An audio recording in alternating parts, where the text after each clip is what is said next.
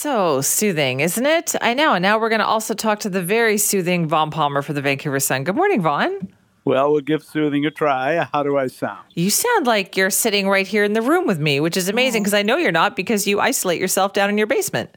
Uh, yes, I'm in my command center here in the provincial capital. I've moved upstairs, however, Simi. Uh, I'm not quite as afraid as I used to be of the pandemic. It's a beautiful sunny day in Victoria. Wow. There's your weather report. And of course, Victoria is uh, lagging slightly behind the rest of the world the way it usually does.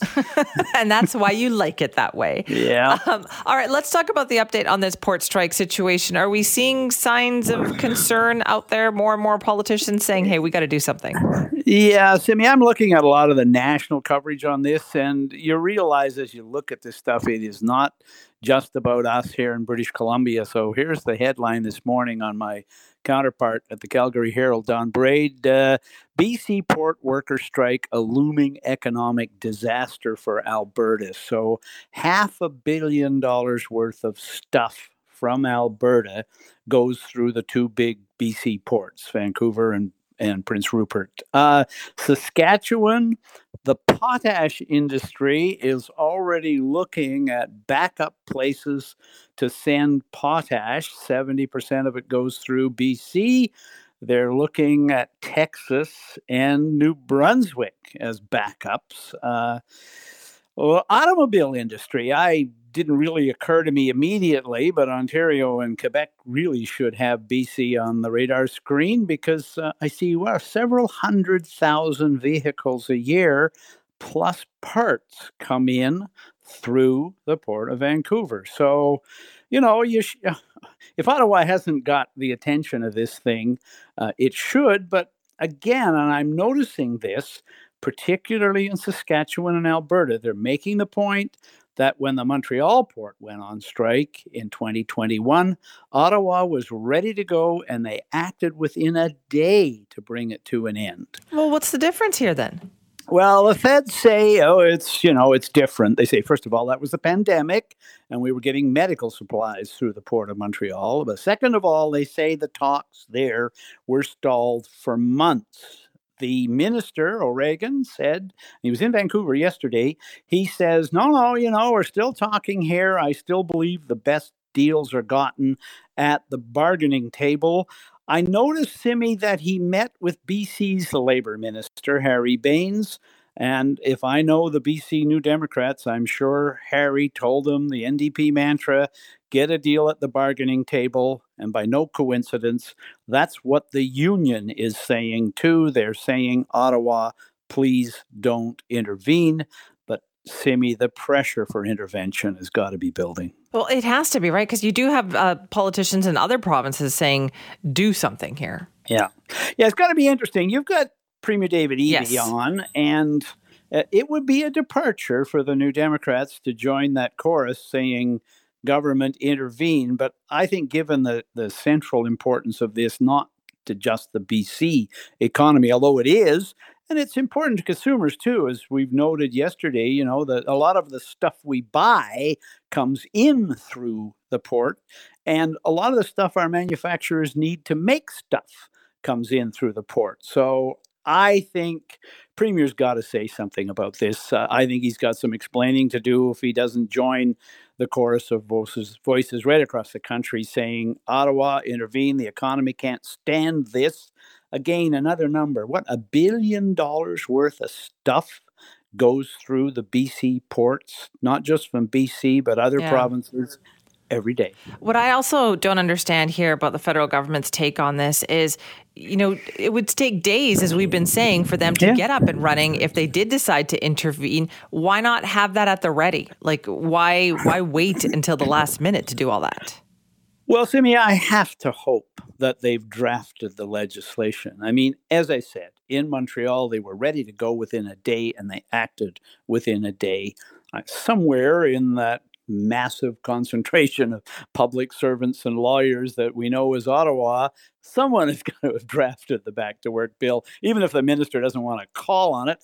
And you're right, they got to call back Parliament too. Now, if they call back Parliament to do this, they'll have the votes. The federal NDP doesn't support doing this, but I'd be astonished if the Conservatives don't line up immediately and say, yeah, we'll vote for it, because after all, the Western provinces are leading the call. Western provinces minus BC are leaving the call for intervention. Okay, so do you think maybe they'll get to the one week mark here? Because we're getting really close to that. Well, yeah. I mean, I don't know. It, it takes a couple of days to recall Parliament. So, but Parliament can sit on the weekend too in an emergency. I mean, again, what is the federal minister waiting for?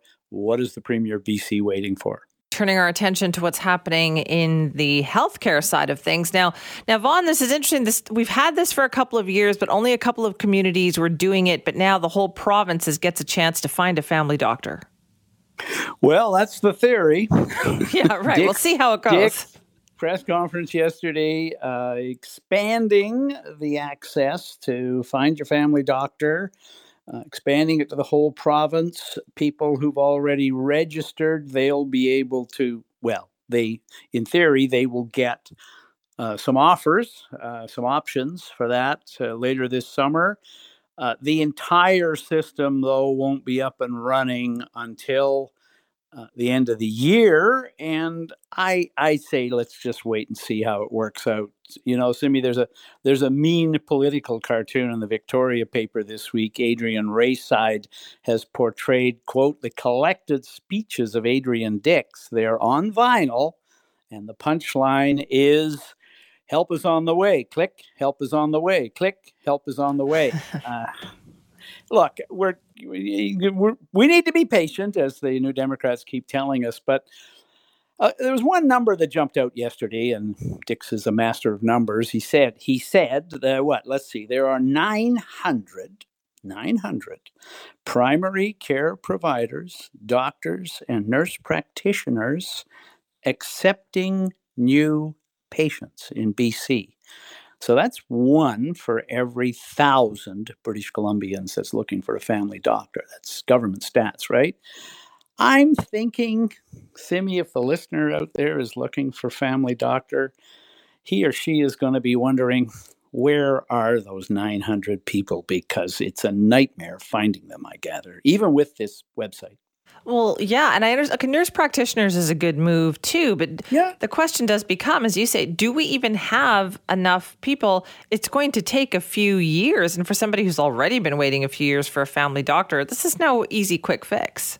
Yeah, no, I see. There's a woman uh, quoted in uh, a piece in the Sun today by my colleague Katie DeRosa, and she's been looking and she's been looking, and you know, she makes an interesting point they're going to expand the number of the availability of the ability to look. They're going from a pilot project to the whole province. It's going to take a while. But she guesses correctly that what that means is with hundreds of thousands of people not having a family doctor, more competition for the relatively small number of doctors who are taking more patients. And of course, those doctors are already up and operating. We don't know how many of them are all new. We don't know how many spaces they have, but they're not likely to have enough spaces to address the needs of all the people who need and want a family doctor. Okay, and even though they're, I know they're talking about bringing more family doctors in, yeah. uh, they've got yeah. more people signing up. They seem to put a lot of faith in this new agreement. Yeah, they do, and you know, it it's a step in the right direction for sure. I think the fact that the the number of doctors out there they've reversed the trend for family doctors. So before this deal, what was happening was family doctors were giving up family practice and uh, closing their offices and either retiring or becoming hospitalists, jobs, uh, joining clinics, jo- places where they didn't have to pay the growing overhead of maintaining an office. So they reversed that trend. And that's a good thing for sure. Uh, and you can see it in the um, Surrey's a good example where the hospitalists are now looking for a better deal because the economic incentives for them, some of them, is to go back to being family doctors. So, you know, I, I there's no question that all this stuff is a step in the right direction. You're hearing it uh, from the doctors of BC, for one thing. But still, the timeline on this, uh, it's going to take a long time. And I know you've heard the stories, I've heard them as well.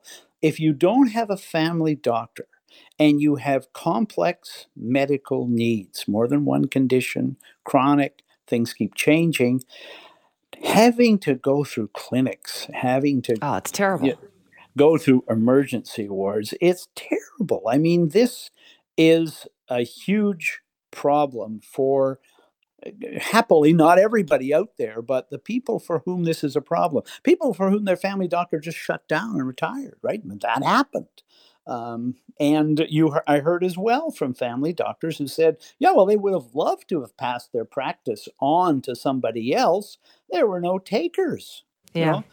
i talked to a family doctor in victoria who told me that he couldn't persuade his own son graduating from medical school to take on the family practice. You know, dad, there's no money in it, right? Well, also, I, mean, I, I, know a couple of young doctors who I asked one of them, like, why not take a full time job? This clinic needs you because where, where my doctor is. And she said, you know what? I, I like setting my own schedule. So works as a yeah. locum, goes where, you know, works a couple yeah. weeks here. And then essentially they don't necessarily want to be tied down. Yeah, no, I mean doctors are no different from the rest of us. They they have families, they have jobs, they have priorities, and they look for the arrangement that best suits their lifestyle because you know none of us is getting any younger. So I, again i wish the minister luck put me down as a skeptic. Yesterday's announcement was another step along the way.